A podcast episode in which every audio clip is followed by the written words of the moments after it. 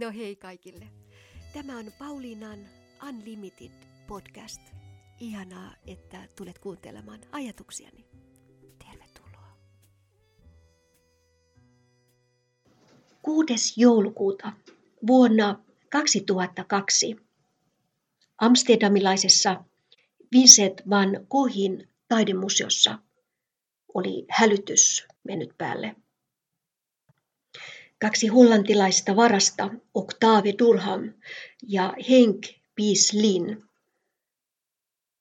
olivat murtautuneet museoon käyttämällä tikapuita, köyttä ja kangaspalaa.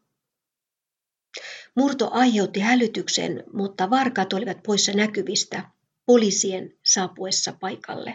Kun poliisit olivat tarkastaneet museon ja eivätkä huomanneet mitään epäilyttävää, he poistuivat paikalta. Varkaat veivät maalaukset ja poistuivat rikotun ikkunan kautta ikapuita pitkin. Heti varkauden paljastuttua poliisit alkoivat tutkia aulan turvakameroiden nauhoja ja kuraattorit järjestelivät maalauksia uudelleen peittääkseen tyhjät kohdat seinällä ennen museon avautumista.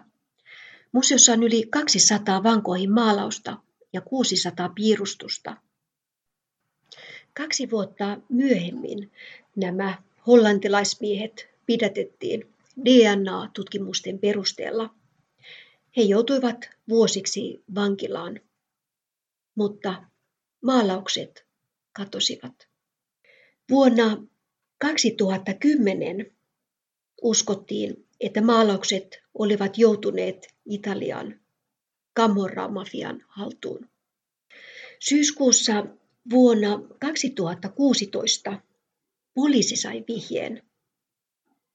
Poliisi ratsasi talon Castelmare di Stapiassa, joka oli 25 kilometriä Napolin ulkopuolella. Talossa asui italialaisen huumekauppiaan Raffaele Imperialen vanhemmat.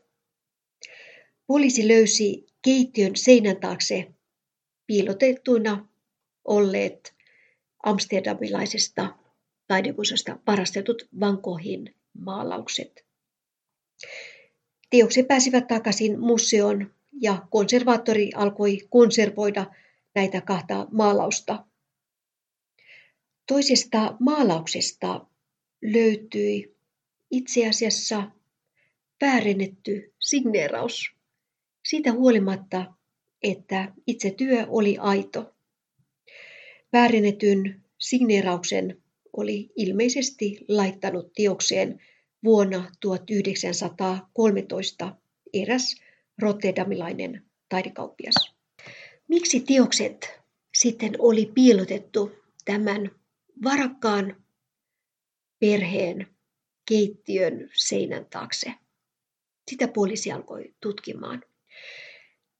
Tämä vanha pariskunta ei ollut kuka tahansa pariskunta, sillä heidän poika oli yksi Italian vaarallisimmista rikollisista, huumekauppias ja myös samalla Amato Pagano jengin jäsen, joka kuului Camorran mafiaan. Raffaele Imperiale oli tämä henkilö.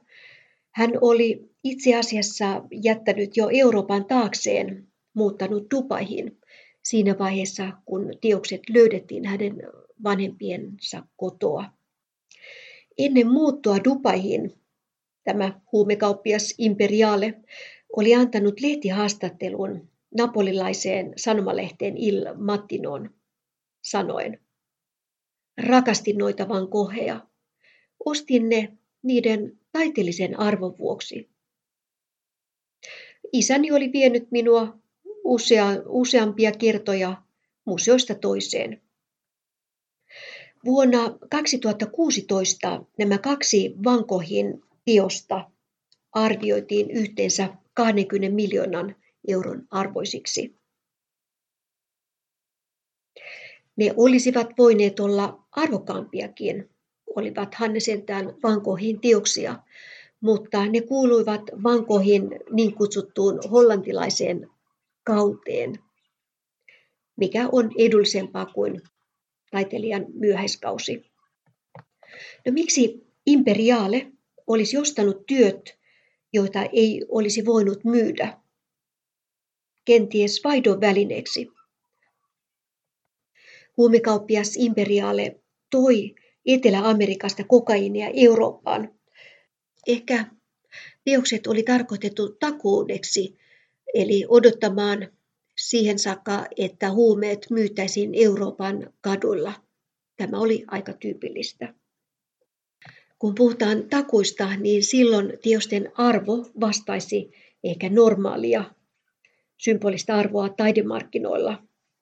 Martin Peili, joka on vankohin spesialisti, uskoi, että taideteokset oli imperiaalen käsissä ehkä siitä syystä, että ne olivat takuina Etelä-Amerikkaan huumeita vastaan, jotta kun huumeet on myyty Euroopan kadulla, niin niistä saatu käteinen voitiin antaa takaisin myyjille ja sitten sai teokset takaisin. Kiinnostavaa, että alamaailmassa arvotiosten arvo takuuna vastasi samaa kuin normaali taidemarkkinoiden käypä arvo.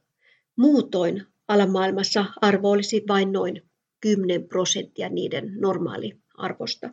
No sitten voi kysyä, miksi Rafael Imperiale alkoi rikolliseksi? Hän nimittäin syntyi varakkaaseen tunnettuun perheeseen. Ehkä asian vaikutti se, että Rafael Imperiale kidnappattiin silloin, kun hän oli nuori, mutta onneksi hänen onnistui paeta ja tulla turvallisesti takaisin kotiinsa. Silti sitä ei tiedetä, miten hän onnistui pakenemaan. Hän muutti myöhemmin Amsterdamiin ja alkoi siellä myymään kevyt huumeita. Sen jälkeen vähitellen Rafaele Imperiale oli jo mukana suuressa hollantilaisessa kokainiringissä, jota johti tunnettu huumediileri Rick van de Punt. Vuonna 1990 Rafaele Imperiale esiteltiin Mokkia-nimiselle klaanille, eli yhdelle suurimmista huumekuninkaista Rafaela Amatelle. Tuon aikaan Rafael Imperiale ansaitsi jo miljoonia euroja huumekaupasta. Ja hän alkoi toimia Di Lauro-klaanissa neuvotellen huumekartelien kanssa Perun, Ecuadorin ja Kolumbian huumeiden tuonnista Eurooppaan. Pidätyshetkellä Dubaissa Rafael Imperialen tiedetään kuluttaneen kuukausittain parakkaaseen elämäntyyliinsä jopa 400 000 euroa kuukausittain. Rafael Imperiale pidätettiin itse asiassa hänelle melko huonon aikaan, sillä hän oli suunnitelmassa erittäin suurta, supersuurta huumekartellia, jota johtaisi Ridoa Taki, josta oli tehty aikoinaan 100 000 euro vihjepalkkio. Hän oli Marokon mafian pääjehu, marokkolais-hollantilainen kuvaluokan kriminaali. Toinen oli Daniel Kinahan, irlantilainen jengijohtaja, sekä Edin Kasanin, bosnialainen huumekauppias. Amato Pagano-klaani kutsutaan myös nimellä Spagnoli eli espanjalaiset, sen vuoksi, että he myyvät huumeita Costa de Solilla ja Barcelonassa. Klaanin tiedetään harjoittavan murhia, kiristystä, huumekauppaa, salakuljetusta ja rahanpesua. Rafaele Imperiale sai 18 vuotta vankeutta rikoksista. Toivottavasti taidevarkaudet ja taiteen käyttäminen alamaailmassa vaihdon välineenä loppuu tähän. Toivottavasti pidit kuulemastasi. Tulethan uudelleen. Odotan sinua. No hei.